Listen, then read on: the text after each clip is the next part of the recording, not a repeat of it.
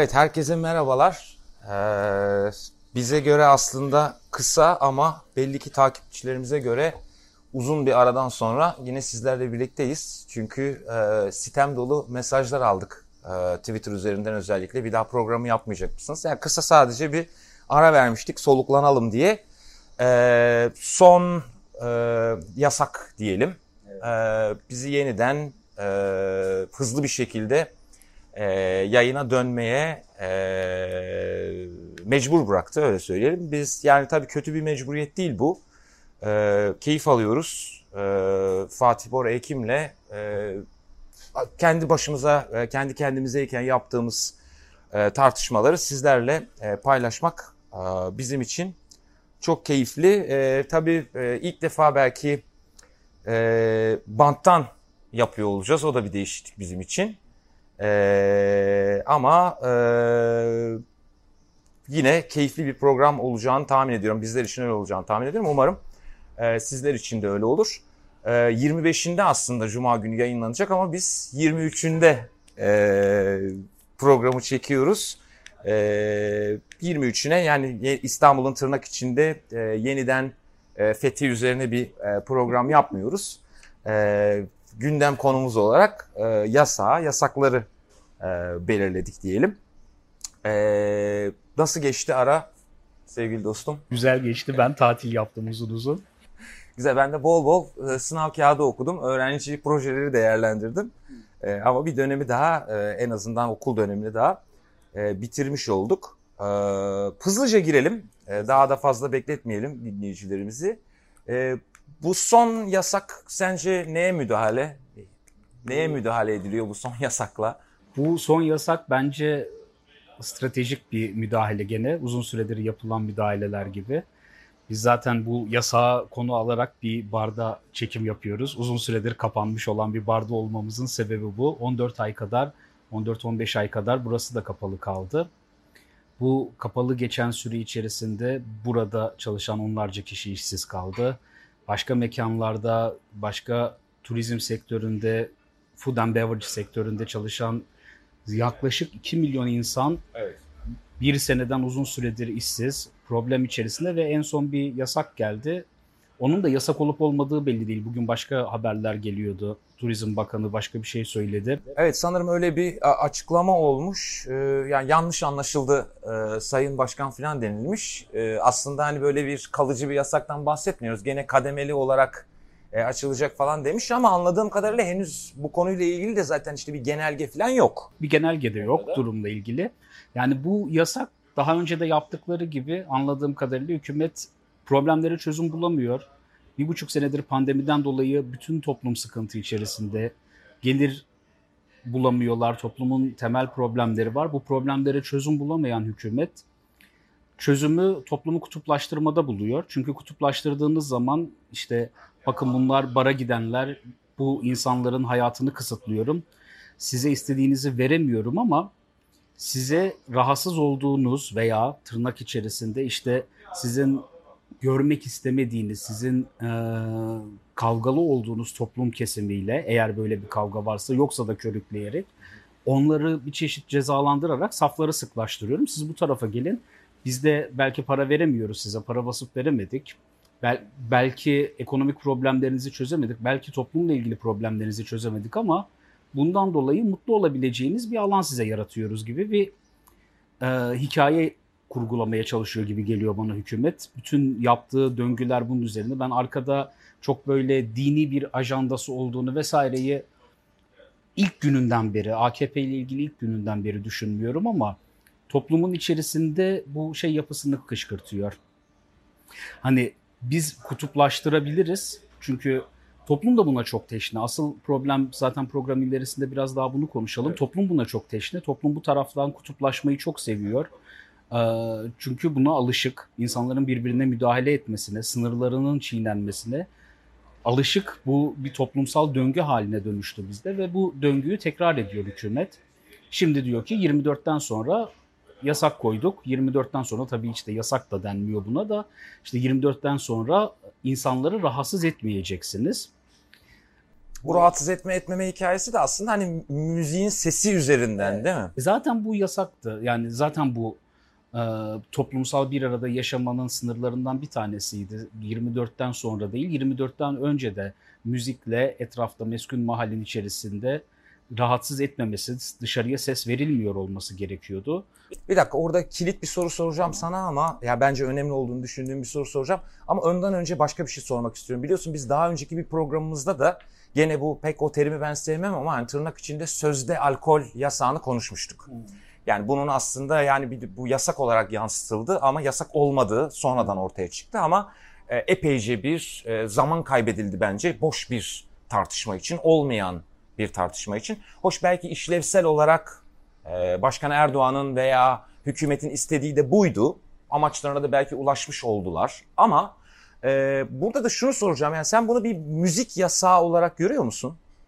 Hayır, bu müzik yasağı değil. Bu net ben o tarafı e, yani müzik dinleyen, gece müzik dinlemek için dışarıya çıkan kesimin hayatına müdahale ediyorum. Bakın görün ben ne kadar güçlüyüm. Benimle beraber olduğunuz için bu güce siz de sahipsiniz diye kendi seçmenine kendisinin sahip olduğu omnipotans, tüm güçlülükten bir parça verip siz de bununla mutlu olabilirsiniz. Yani evinize ekmek götürmekte zorlanıyor olabilirsiniz. Belki ay sonunu getirmekte zorlanıyor olabilirsiniz ama hiç olmazsa benim burada omnipotans tüm güçlü olmamın e, cazibesinden kısmen siz de faydalanın. En azından siz de bundan faydalanmış olursunuz gibi bir şey var. Hatta evet. şimdi ezan okunmaya başlandı ve tartışma da zaten buraya evrilmişti bir yerde.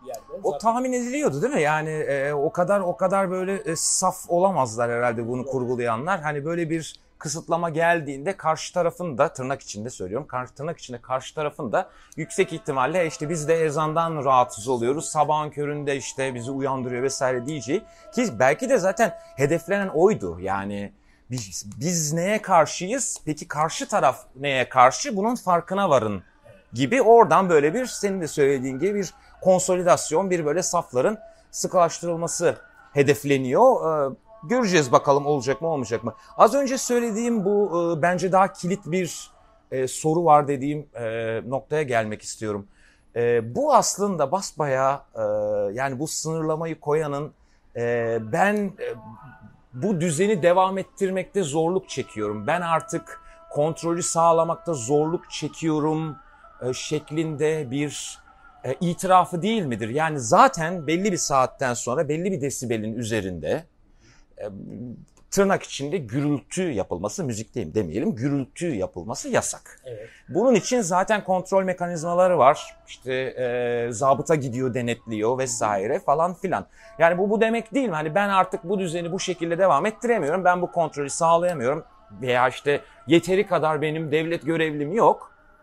Devam ettiremediğime göre bunu yani biraz daraltayım, daha kontrol edebileceğim bir şey yapayım anlamına gelmiyor mu? Yani ben tam öyle olduğunu düşünmüyorum. Gene e, kontrol etmekten ziyade zaten kadük kalacağı da belli olan evet. bir yasayla bunu yasakladım 24'ten sonra müziği. İlk başta söylediğin gibi hani bu bizim konsolidasyonumuz için geçerli. Hemen karşı taraftan da tepki gelsin. Biz de ezandan rahatsız oluyoruz tepkisi gelsin. Hatta onu da aslında ezandan rahatsız oluyoruzdan kimse ezanın duyulmasından rahatsız olan olduğunu zannetmiyorum. Yani toplumun belki çok küçük bir kesimi haricinde ama ezanla ilgili de gene aynı mesele vardır. Yanılmıyorsam 50 desibel olması gerekiyor. Yanlış varsa alta yorum yazarlar daha sonra ama belirli bir desibelin üzerinde ezan da dahil olmak üzere aslında toplumun o normları içerisinde başkasının evinin içerisinde müdahale edilmiyor olması gerekiyor. Meskun mahalleler içerisinde bunun yapılması lazım. Yani insanların patlak bir hoparlörden çok yüksek sesten ezan dinlemesiyle olması gerekenin çok daha üstünde desibelden bir ezan dinlemesiyle e, bir buna karşı tepki göstermesi yani siz bunu neden yapıyorsunuz diye sorması ezana karşı olmak değildir. Bu da bir manipülasyon parçası ama hükümetin bence burada yaptığı ana tema işte bakın ezana da karşı çıkıyorlar. Biz de onlara bunun hakkını yani biz de onların hayatına müdahale hakkına sahibiz. Zaten alt metninde şu da vardı. Onlar da bizim daha önce hayatımıza müdahale etmişlerdi. Tabii. Tabii. Ee, yani bu müdahalenin bir çeşit rövanşını alıyoruz biz burada. Müstehih olun mesajı veriliyor ve bir taraftan da aslında şunun korkutulması yap- yapılıyor. Yani biz de şu anda bir rövanş aldık. Aman ha bizim gitmemize müsaade etmeyin. Biz gidersek onlar da geri dönüp rövanş alabilir diye bu kutuplaşma üzerinden kendi oylarını konsolide etmiş oluyor. Bence alabilirin de ötesinde orada alacaklar. Bakın bunun farkına varın. Bizden vazgeçmeyin. Bizim yanımızda, bizim arkamızda durmaktan vazgeçmeyin mesajı var. Ya oyunu çok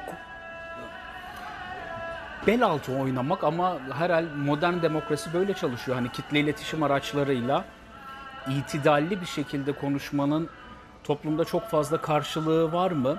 Var ama itidalli insanlar daha sessiz duruyor. Sessiz çoğunluk dip dalga olarak gelecektir muhtemelen. Çünkü gerçek problemler var. Gerçek problemler e, şimdi işte Twitter'da biz geziyoruz, yazıyoruz, sosyal medyada, mecrada dolaşıyoruz da orada tartışılan konulardan çok daha başka. Toplumun büyük kısmının, itidalli olan kısmının dertleri çok daha başka. Aslında insanlar güvenlik içerisinde birinci dereceden güvenlik içerisinde ya baksanıza işte şeylere bir e, organize suç örgütü liderinin açıkladığı şeylere bakın. Güvenlik tehdidi içerisindeyiz. Toplumun kutuplaşmasını insanlar istemiyor ve bu güvenlik meselesinin nasıl çözüleceğine dair fikri yok ve daha sonra da ekonomik problemlerini halletmek istiyorlar. İnsanlar orta sınıf, ahlaklı bir hayat sürebilmek istiyor burada. Suça bulaşmadan, e, kire pasa bulaşmadan, problemlerin içerisine girmeden ahlakını, onurunu koruyarak hayatta kalabilme derdinde. Toplumun çoğunluğunun bence birincil dereceden kaygısı bu. Bunun dışındaki kalan şeyler aslında siyasetçilerin toplumu manipülasyonundan başka hiçbir şey değil ve toplumu bu şekilde manip- manipüle ediyorlar. Ya bazı noktalarda ipin ucu da kaçtı sanki. Yani e, öyle bir vaziyetteyiz ki şu anda. E, yani çok temel yani yaşamak var ama bir de tabii yaşamak var. Yani yaşamak sadece nefes almak, işte sabah uyanıp akşam yatmak değil bana göre. Yani hani iyi yaşamakla yaşamak arasındaki farka bence dikkat etmek lazım. E, yani öyle bir vaziyetteyiz ki e, toprağımız ölüyor. Yani sadece bizim değil, dünyada da böyle bir gerçek var. Kullanılan tarım ilaçları, kullanılan böcek ilaçları vesaire. E, denizimiz ölüyor. Deniz öldü. Deniz öldü, denizi öldürdüler. Yani öyle bir durum var. Ama bir yandan da tabii şu da şaşırtıcı. Ee, yani bekleyeceğimiz ya da varsayabileceğimizden çok daha az tepki gördüğümüzü düşünüyorum ben. Yani çok hayati bir şey değil mi? Çok yani yaşama dair, hayata dair bir şey değil mi? Deniz yani göya böyle e, böbürlenerek söylüyoruz. İşte üç tarafı denizlerle çevrili bir ülkede yaşıyoruz. İşte bilmem e, nerede bilmem ne zamanda bilmem kaç mevsim aynı anda yaşanıyor vesaire diye böyle bir yandan böbürleniyoruz ama hani çok mu uzak kalmışız acaba bunlara? Yani bağımızı mı kaybettik bütün bunlarla? Bir söyleyecek kanal bulamıyoruz. Evet. İnsanlar söyleyecek kanal bulmuyor. Bulmakta da çok zorluk çekiyor. Çünkü gerçekten eee, medyaya medyaya tamamen yani organize edilmiş editoryal denetimden geçen medyaya neredeyse tamamen hükümet kanadı sahip. Yani o ora tamamen kontrol altına alınmış ve orada ilginç bir şekilde eee, şeyler sadece küçük e, ateşli muhalif diyebileceğimiz bir kanat dışında toplumun neredeyse tamamı susturulmuş durumda. Örgün medyada, e, organize medyada, mass medyanın içerisinde e, toplumun küçük bir kesimi dışında o ateşli savunucular, ateş, ateşli muhalifler dışında tamamı susturulmuş durumda. Ve aynı problem sosyal medyanın içerisinde de geçerli. Zaten kullanan çok daha az ama sosyal medyanın içerisine girdiğiniz zaman da çok marjinal grupların hakim olduğu 1970'ler tipi bir ortam yeniden oluşturuldu. Gençlik hareketlerine veya daha marjinal gruplara hani bu öğrencilerin, üniversite öğrencilerinin içerisindeki en marjinal ama sesi çok çıkmaya müsait toplumun kesimlerini bir araya getirerek ve yüksek sesle topluma hakim olmasını sağlayarak sosyal medyadan baktığınız zaman da Türkiye'de böyle yüzde otuz Stalinist falan var zannedersiniz ama yok yani öyle bir güruh da yok. Ama bunların sesinin yükselmesinden daha makul, itidalli şeyleri söyleyenlerin de sesi duyulmuyor. Zaten makul, itidalli bir şey söylemeye kalktığınız andan da ister muhalif olsun, ister iktidar kanadından olsun topluca linçe maruz bırakılıyorsunuz. Ve bu topluca linçlerin de sonunda zaten iktidar istediği şekilde otokratik yönetimini devam ettirmeye e, sürdürmeye devam ediyor ama gerçekte olan bir şey var. Aynen az önce söylediğin gibi. Ya Marmara çöpten kusuyor, çöp kusuyor, pislik kusuyor. Bunu nasıl çözeceğimizi bilmiyoruz. Yani son çıkan işte diğer siyasetteki durumlara bakıyoruz. Hani geçen e, haberlerde gördüm kaç yıldır Adana'ya, Mersin limanına Avrupa'nın çöpünü satın alıyoruz. Bunu da biliyorsun BBC'den öğrendik yani. Evet. Türkiye'nin yani Türkiye'nin İngiltere'nin çöpünü satın aldığını biz BBC'den öğrendik yani. Bir organize suç örgütü liderinden de evet. Türkiye'nin tırnak içinde Amerika'nın çöp parasını, pis parasını, kirli parasını da Türkiye'ye aktığını öğrendik. Yani ülke yıllardır çöplük dolmaya başladı ve Marmara gibi kusuyor şu anda ve o kadar alışık ki nasıl Marmara'yı da görmezden geliyorsak daha aslında... doğrusu elimizden bir şey gelmiyor ne yapacağız? Marmara kusamıyor bile abi. Eskiden deniz atıyordu çöpünü, karaya atıyordu. Yani şu an aslında atamıyor bile. Yani kendi kusmunda boğulmak üzere. Kusabilse rahatlayacak belki. Ama kusamıyor bile. Yani toplum da belki biraz öyle. Sanırım Freud'da var o. Yani eğer şimdi sen duygularını yansıtmazsan bir süre sonra çok daha sert vaziyette çıkacak bu. Şey. Bu benim hep korkum. Yani evet. Türkiye ile ilgili bu gerilim bizi bir yerde oraya götürür mü diye hakikaten evet. korkuyorum. Yani ben açıkça söyleyeyim yani Suriye gibi olmaktan korkuyorum. Ben burada yaşıyorum. Buradan başka gidecek bir yerim de yok. Burada kaldım. Yani öyle bir toplumun içerisinde mülteci olmak istemiyorum. Bunu çok açıkça söylüyorum. Yani şu anda en büyük korkum güvenlik korkum bu. Yasaklarla ilişkisi de şu şekildedir. Yani toplum güvenlikçi oldukça aslında bize daha fazla güvenlik sunmasını beklerdik. Bu zaten özgürlük ve güvenlik ikilemi vardır. Ters orantılı olacağını söylerler. Beklenti bunun üzerindedir. Ama biz bunu deneyimlemiyoruz. Bizim sürekli yasaklarla özgürlüklerimiz kısıtlanırken aynı zamanda ciddi bir güvenlik tehdidi altındayız da. Biz bir güvenlik yani şeydeki gibi yaşamıyoruz. Türkmen komşum vardı benim burada. Türkmenistan'dan komşum vardı. Evet özgürlüğümüz yok ama kendimizi güvende hissediyoruz diyordu evet. Türkmenistan'da. Biz Türkmenistan gibi de değiliz. Evet özgürlüklerimiz azalıyor her geçen gün ama kendimizi güvende mi hissediyoruz Türkiye'den? Senin de benim de onlarca arkadaşımız Türkiye'den güvenlik korkusu yüzünden 7 Haziran'dan sonra çıkıp gitmedi mi? Sadece özgürlüklerden dolayı değil, asıl gitmelerine hani biz burada çok özgür yaşayamıyoruz diye gitmedi bu insanların çoğu. Bu insanların çoğu Türkiye'den ayrılırken burada bombalar patlıyordu. Burada darbe girişimi oldu. Biz neler neler yaşadık. Sürekli güvenlik tehdidi altındayız ve özgürlüklerin sürekli kısıtlanıyor olması, her geçen gün daha fazla özgürlüğün kısıtlanıyor olması bizim güven bize güvenlikte de hissettirmiyor. Peki burada şöyle sorayım. Ee, yani biliyorsun ben genelde çoğu konuya olduğu gibi yani siyasete de biraz daha e, zihniyet çerçevesinden, zihniyet perspektifinden bakıyorum. E, yani ideolojilerin bir kat aş altına iniyorum ve içerikten ziyade yönteme odaklanmaya, tarza odaklanmaya çalışıyorum. Şimdi e, sen de söyledin ya gidecek bir yerim yok diye. Biliyorsun çok uzunca süreler hatta çok yakın zamana kadar devam da ediyor.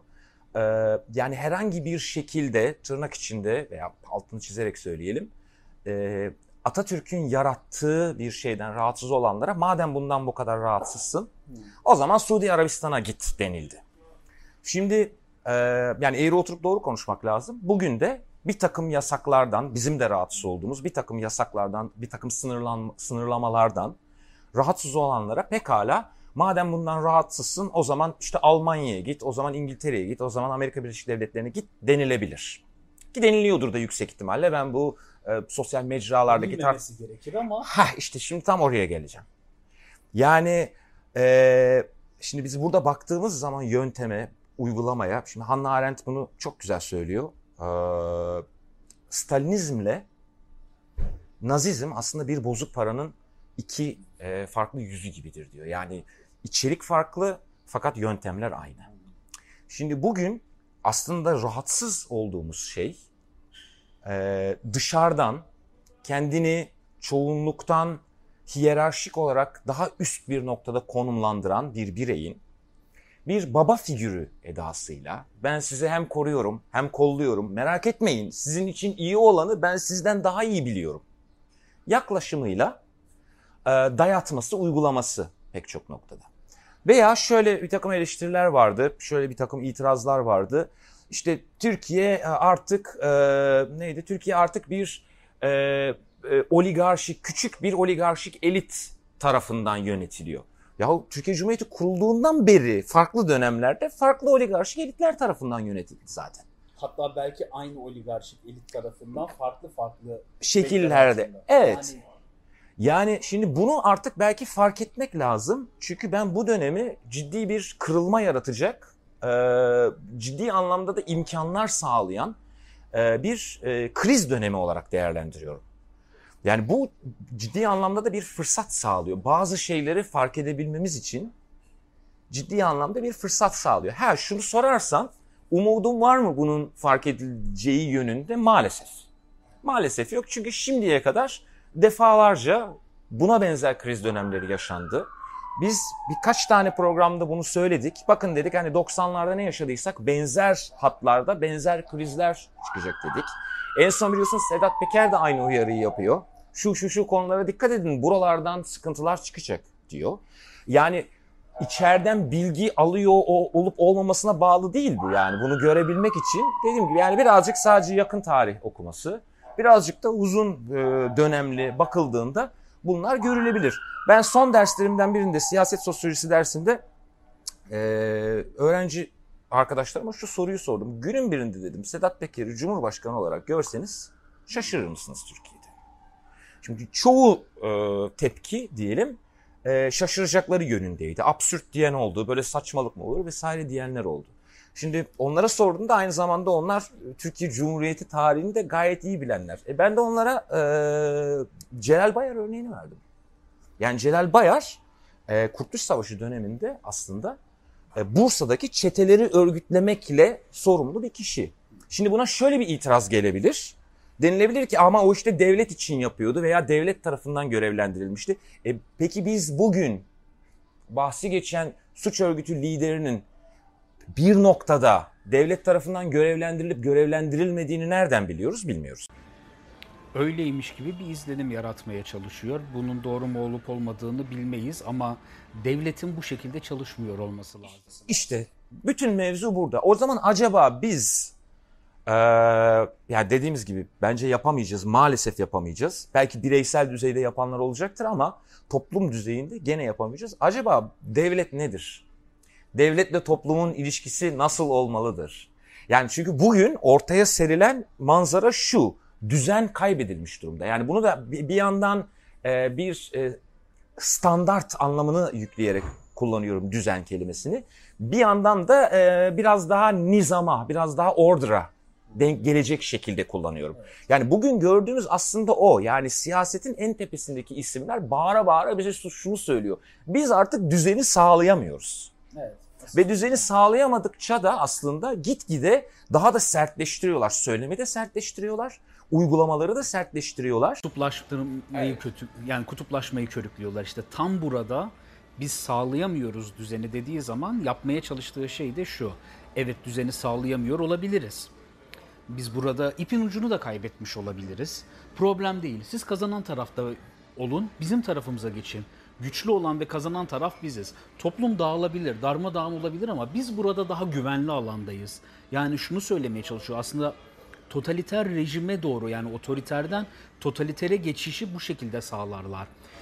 Şunu söylüyor, diyor ki bu bizim sahamızın içerisinde en azından toplumun tamamını güvenlik çemberinin altına alamıyor olabilirim belki ama benim şemsiyem altına girersen, benim güruhumun, cenahımın içerisine girersen senin bazı özgürlüklerin, ekstra özgürlüklerin olacak buranın içerisinde güvende hissedeceksin. Kişi kültü yaratmanın içerisinde bu bu mekanizmanın içerisinde bizim toplumun e, narsistik kodları var. Biz ilk programdan beri hep aynı şeyden bahsediyorum.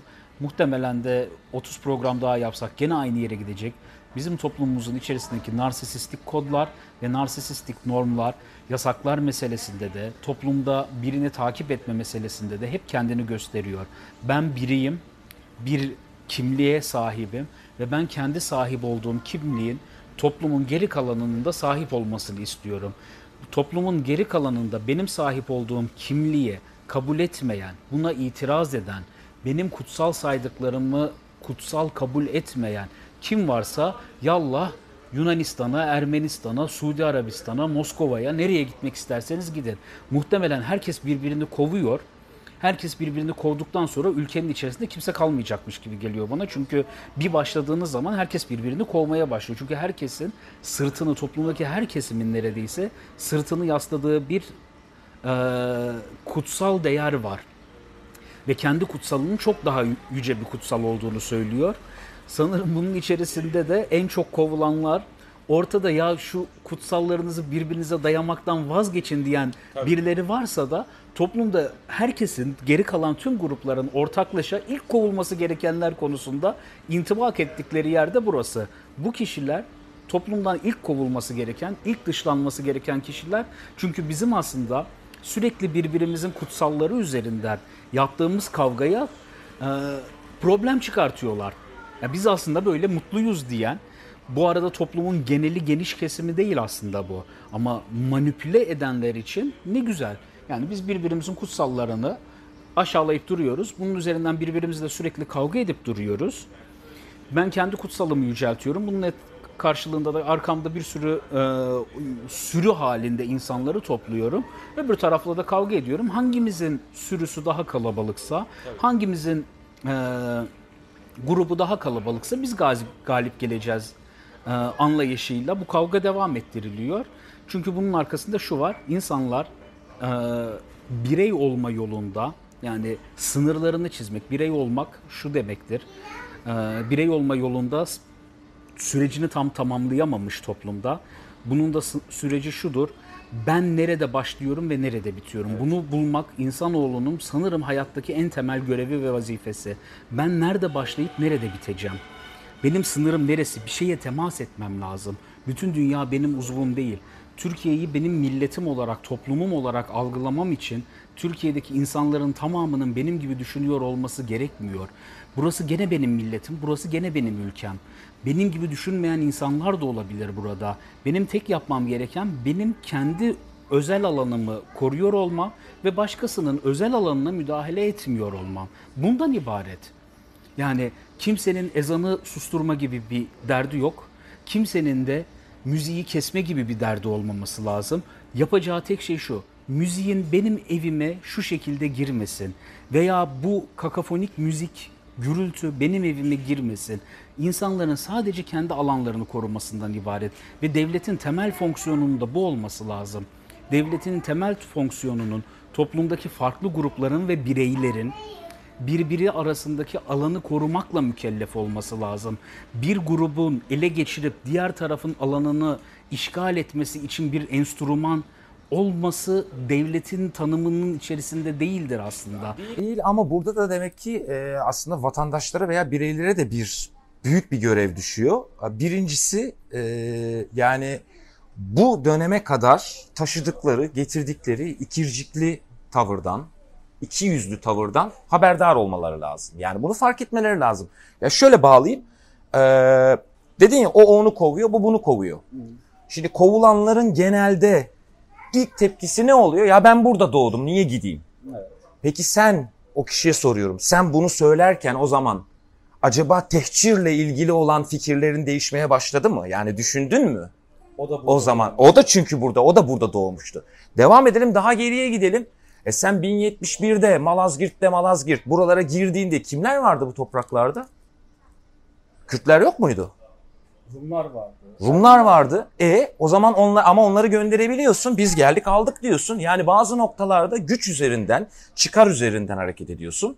Bazı noktalarda kendi çıkarın devreye girdiğinde bu sefer hop ilkelere dönmüş oluyorsun ve aslında baya baya e, yani o işte platonik dille, platoncu dille söylersek hani iyi ile doğru olan arasındaki ikilemde kalıyorsun. Yani e, doğru olanın ne olduğunu biliyorsun ve haliyle yanlış olanın da ne olduğunu biliyorsun ama senin için iyi olanın peşinde koşuyorsun. Ya burada şunu ekleyeyim ben.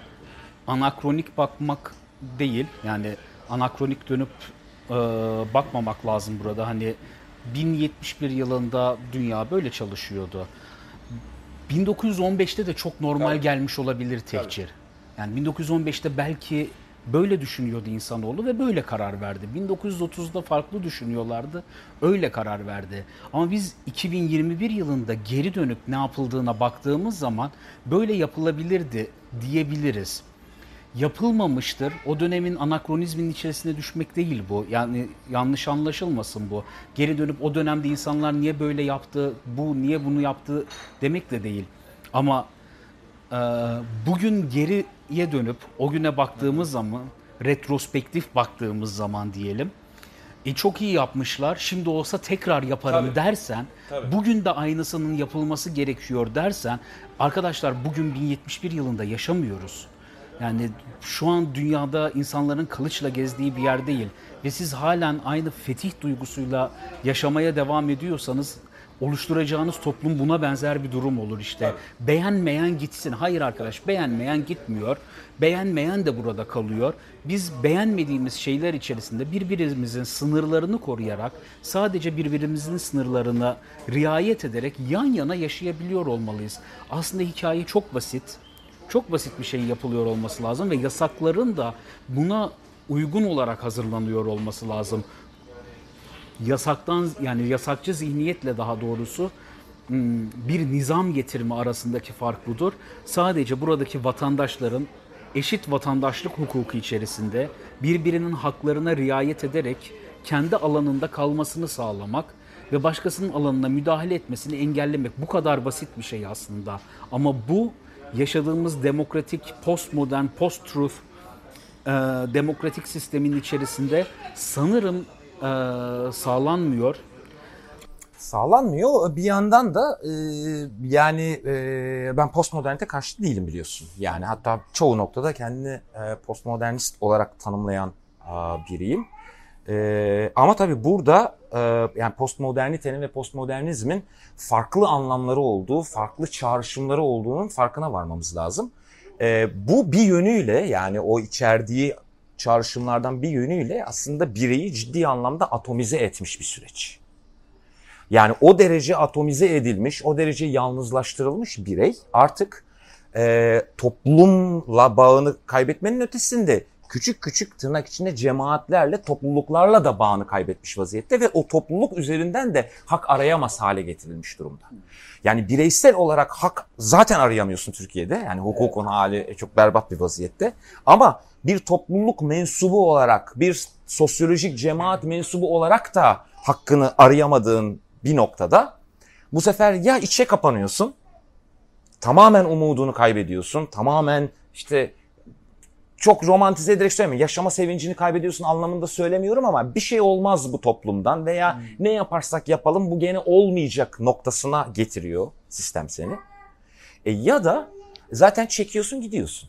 Şimdi bunu yapabilenler var. Yani Z kuşağı gençlerin bunu yapmaya biraz daha e, hali var diyelim yani ya da gücü var diyelim. İmkan. Bağlılıkları da imkanları var doğru. Ha yok imkanı olsa Z kuşağının tamamının ben durmazlar. Ya sonu sonumuz Bulgaristan gibi olur. Bulgaristan'ı, Ukrayna'yı veya işte şeyi bilen arkadaşlar varsa baksınlar nüfusunun gençlerinin tamamını kaybediyor. Avrupa Birliği kapıları açtığı andan itibaren Bulgaristan'da bayağı geç, genç kalmadı. Nüfus dünyanın en hızlı azalan ülkesi ve bütün gençler ülkeyi terk edip gitti. Türkiye'den gidemiyor insanlar. Özellikle genç kuşak gidemiyor. Kapılar açılsa Türkiye'de kapılar açılsa söyleyeyim sağcısı, solcusu, Kemalisti, İslamcısı, aklına hangisi şucusu bucusu gelirse e, milliyetçisi, varyasyonu üstüne varyasyonu Türkiye'yi terk edip gidecek gençler. Burada herhangi bir umut görmüyorlar. Evet. Yani bu, bu kadar ve insanların bu kadar içine doğru kapandığı, söylediğin gibi umut görmediği bir yerde insanları iyice kapatmak sonunda ciddi bir krizle karşılaş, karşılaştırabilir bizi. Ben bundan gerçekten ya çok zaten korkuyorum. Zaten krizin ortasındayız biz bence. Yani şöyle bir krizin ortasındayız. Yani bunu da sanki daha önceki programlardan bir tanesinde söylediğimi hatırlıyorum. Yani 20 senede bir kurulan sistemler bu ülkede e, kullanma tarihini geçiyor. Yani 20 senelik dönemlerde e bu süreçte zaten ya 2001'de 2000'de 2001'de belki de yani bir sene önce bir sene sonra o dönemlerde başlamıştı. Ve şu an yani görüyoruz ki artık bu e, kendi kendini dahi sürdürebilecek bir vaziyette değil. Yani kendi etrafına bile ışık vermeyen bir mum şeklinde ya da bir ampul şeklinde.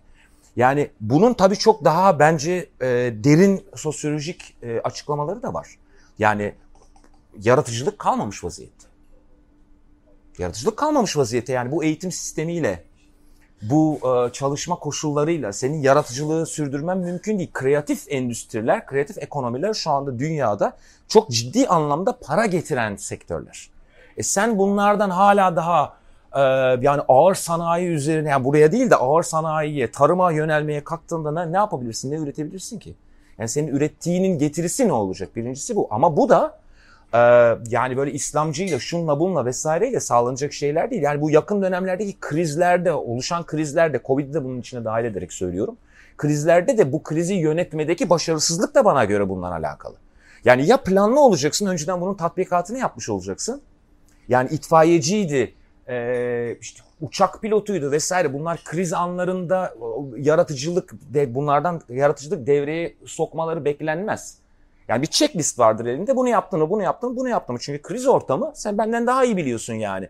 Prefrontal lobu biraz daha devreye hatta tamamen devreden çıkarttığımız o eski e, yani en böyle e, limbik sistemi, en hayvani yönümüzü diyelim. Yani en eski gelişmiş, en ilkel yönümüzü e, otomatik olarak devreye girdiği bir nokta. Yani orada senin çok da fazla bilişsel kabiliyetin kalmıyor. E varsa ya yaratıcılık yapacaksın ki krizde dönüşen koşullara hızlıca adapte olacaksın, uyum sağlayacaksın. E yoksa da e, bunun tatbikatını yapmış olman lazım. Yani Türkiye'den bahsediyoruz bir şeyin tatbikatının yapılması, bir şeyin hazırlığının yapılması için. İşte burada mesela şey var. Bizim aslında Anadolu insanı bunun için çok uygun insandır. Çok yaratıcıdır aslında. İşte son Covid'de gördüğümüz ilk aşıyı yapanlar bizim buranın insanı. Buradan göç eden insanlar, buranın göçmenleri. Ama Türkiye'de yapamıyorlardı. Yapamazlardı da zaten. Tabii. Almanya'da yaptılar bunu. Almanya'nın içerisinde yaptılar. Şimdi çünkü Almanya bu imkanı sundu. Yasaklamadı. Türkiye'de ben düşünüyorum Suriyeli iki tane mülteci, göçmen Türkiye'de gelecekler. Amerikalı bir şirketle anlaşma yaparak Türkiye'de yüksek e, biyolojik bir laboratuvar kuracaklar. Türkiye'de devlet bunu 45 kere kapatır. 50 kere üstüne mühür vurar, vurur. O adamları da 500 kere sınır dışı eder. Olmaz böyle bir şey. Türkiye o kadar güvenlikçi bir zihniyette yönetiliyor ki bu, bu yeni de değil. Yıllardır bu şekilde mülteci, göçmen insanların böyle bir şey yapmasına Türkiye müsaade etmez. Kendi insanının da yapmasına müsaade etmez. Çok zordur bu. Ancak iktidarla bir yerlerden, iktidar o sıra kimse, iktidardaki o grupla bir anlaşman olacak da bilmem ne olacak da sen onun alt taşeronu olacaksın da yapamazsın bu sistemin içerisinde. Kaçıp gitmek zorundasın. Yaratıcı adamlarımız benim okul arkadaşlarımdan vardı. Yani işte Udemy yapan bizim okul arkadaşımızdı. Türkiye'de yapamadı çocuk. Uğraştı, yapamadı sırf şirketi kurmak için uğraşırken maliyeye derdini anlatamadı. Ya bir buçuk sene maliyeye çocuk derdini anlatamadı. Kaçtı gitti. Türkiye'de en sonunda abi olmuyor burada dedi. Amerika'ya gidip yaptı. Yani Türkiye'de bu yapılmaz ve aşıda gördüğümüz gibi işte e, Biontech'i yapanlar, Türkiye'nin insanı Moderna'yı yapan da Türkiye'den, Anadolu'dan. 1915 tehciri, Ermeni Moderna'da. Yani Anadolu Ermenisi buradan e, Lübnan'a, Beyrut'a göç etmiş ve oradan Amerika'ya gitmiş bir ailenin çocuğu. Hatta Lübnan doğumlu, Beyrut doğumlu birisi. Gene bu toprakların insanından ama bizim devlet düzenimiz, bizim toplum yapımız ve o ikisinin iç içe geçtiği durum bunlara müsaade etmiyor. Çünkü bizde yasak kardeşim işte. Ya o zaman açık açık biz bunun bir aslında sistem sorunu olduğunu söyleyebiliriz. Yani bu benzer bir tartışmayı son e, programlarında ee, sevgili Burak'la sevgili İlhan yapıyorlar. Ee, İlkan pardon. Ee, orada e, yani bence yeteri kadar anlaşılmıyor. Çünkü Burak'ın ben öyle düşünmediğini biliyorum. Senelerdir süren tartışmalarımızdan vesaire ama öyle anlaşılmış. Yani o şekilde anlaşılmış. Çünkü yazılan yorumlar da o yönde. Ee, yani şöyle bir anlam çıkıyor. Aslında bu bir sistem sorunu değil. Bu bir kişi sorunu. Ama tabii bu şu demeye geliyor. Yani o kişiyi değiştirdiğinde bu sistem aslında çalışabilir deme noktasına geliyor. Ben tabii çok anlam yüklüyor olmayayım ama yani en azından ben benim de anladığım o dışarıdan da o şekilde anlaşılmış. Ee, ve biz bunun böyle olduğunu düşünmüyoruz. Yani bu basbayağı bir sistem sorunudur. Çünkü zaten bir birey geldiğinde onu çalışılmayacak hale getiriyorsa o sistemde bir problem vardır. Bana göre o sistem kurulurken zaten bunun e, önleminin alınıyor olması lazım. Yani işte Amerika Birleşik Devletleri referansıyla genelde söylenir. Sadece orada da değildir. Bu denge denetleme sisteminin kurulması aslında biraz da böyle bir şeydir. Mesela medya örneğini verdim. Yani şimdi medyada e, bir sistem sen yaratmak zorundasın. Bu kadar kolay satın alma olmaz mı? Evet yani bunun çalışabiliyor olması lazım. Bazı noktalarda kendini koruyabiliyor olması lazım. Veya hukukta senin öyle bir sistem yaratıyor olman lazım ki yani en ufak bir değişimde yani dünya değişiyor dönüşüyor. Yani farklı tarihsel dönemler farklı pratikler getiriyor ama en ufak bir değişimde dönüşümde, en ufak bir lider değişiminde dönüşümünde, en ufak bir toplumsal değişimde dönüşümde senin hukuk sistemin buna karşılık vermekte, bunu kapsamakta eğer aciz kalıyorsa bu basbayağı bir sistem sorunudur. Yani sistemi kurarken de ya da yeniden yapılandırırken de o şekilde yapılandırmak zorundasın ki yeniliklere daha çabuk adapte olacak. O zaman ben söyleyeyim sevgili dostum problemin aslı şu. Bu devletin düzeni nüfusun %5'inin kentlerde yaşayıp %95'inin köylerde okuma yazma bilmediği bir toplum olarak dizayn edildi. Bu altyapının üzerine bir toplum inşa ettik ama şu anda durum o değil. Şu anda nüfusun %90'ı kentlerde yaşıyor ve %90'ının kentlerde yaşadığı toplumun ihtiyaçlarını karşılamıyor bu yapımız. Kesinlikle diğerini de sürdüremez hale geldi. Yani kentte yaşayan bir grubun eline iktidarı çok yüksek derecede verip aslında eliti oranın içerisinde oluşturmayı planlıyordu ama o da olmadı. Bir devir oldu. Bu devir 1950'lerden beri 60'lardan beri devam ediyor ve giderek artan bir şekilde devam ediyor bu kadar merkeziyetçi bir iktidar oluşur, oluşturursanız sonunda iktidar elden gittiği zaman da vay benim e, dersiz başım diye ağlar dururuz. Bunun değişmesi lazım. Devletin küçültülmesi lazım Türkiye'de. Türkiye'de yapılan şeyin devletin insanların hayatına, topluma müdahalesinin azaltılması, sadece ve sadece insanların birbiri arasındaki ilişkilere sınırları çizmesinden ibaret olması gerekiyor ve güvenlikçi politikaların her geçen gün azaltılması lazım.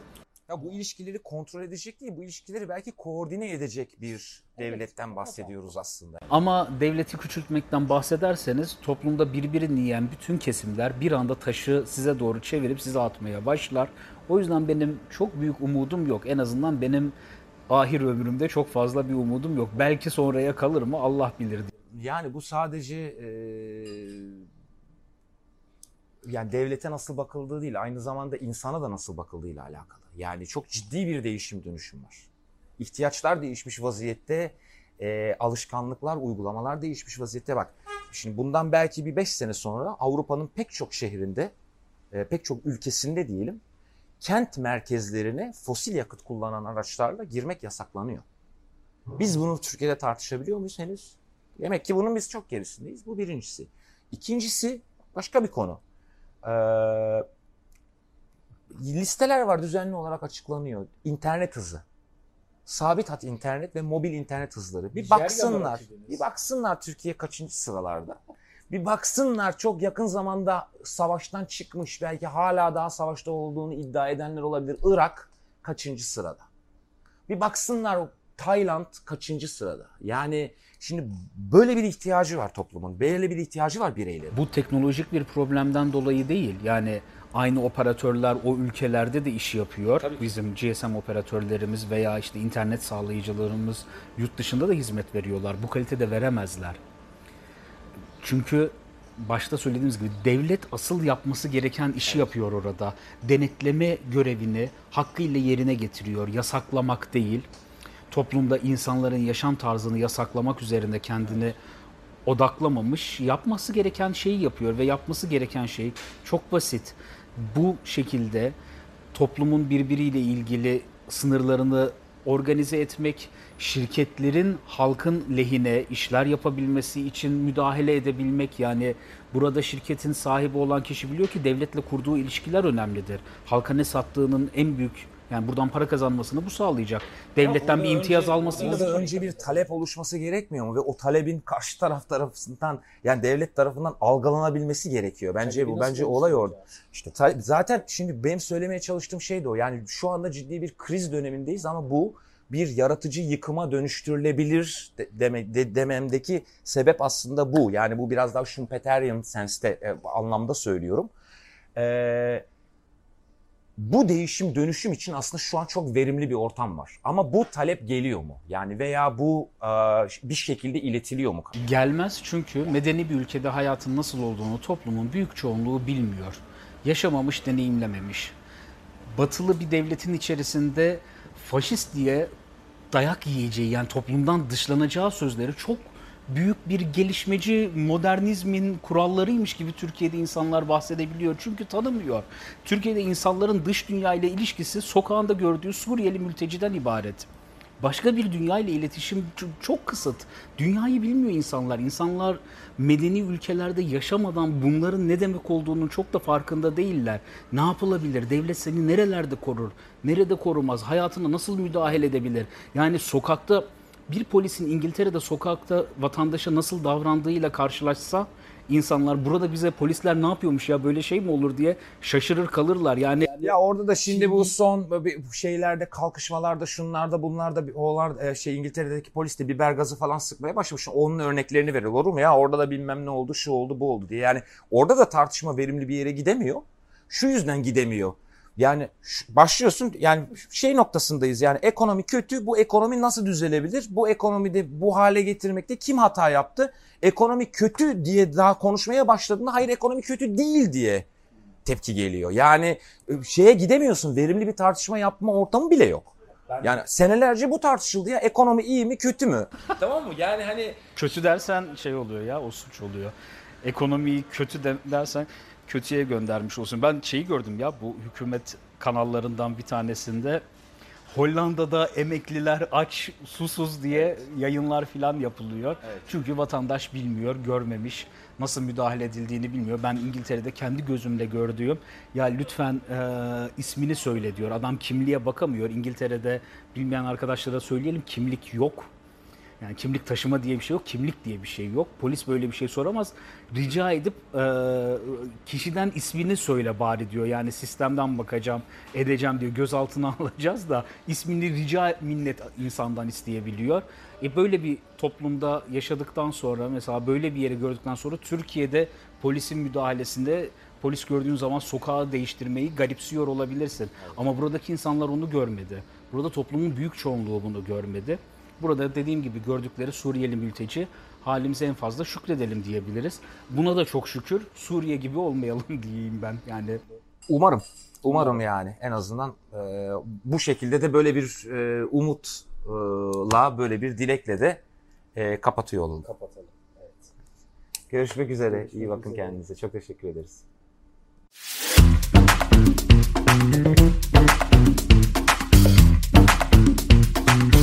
Thank.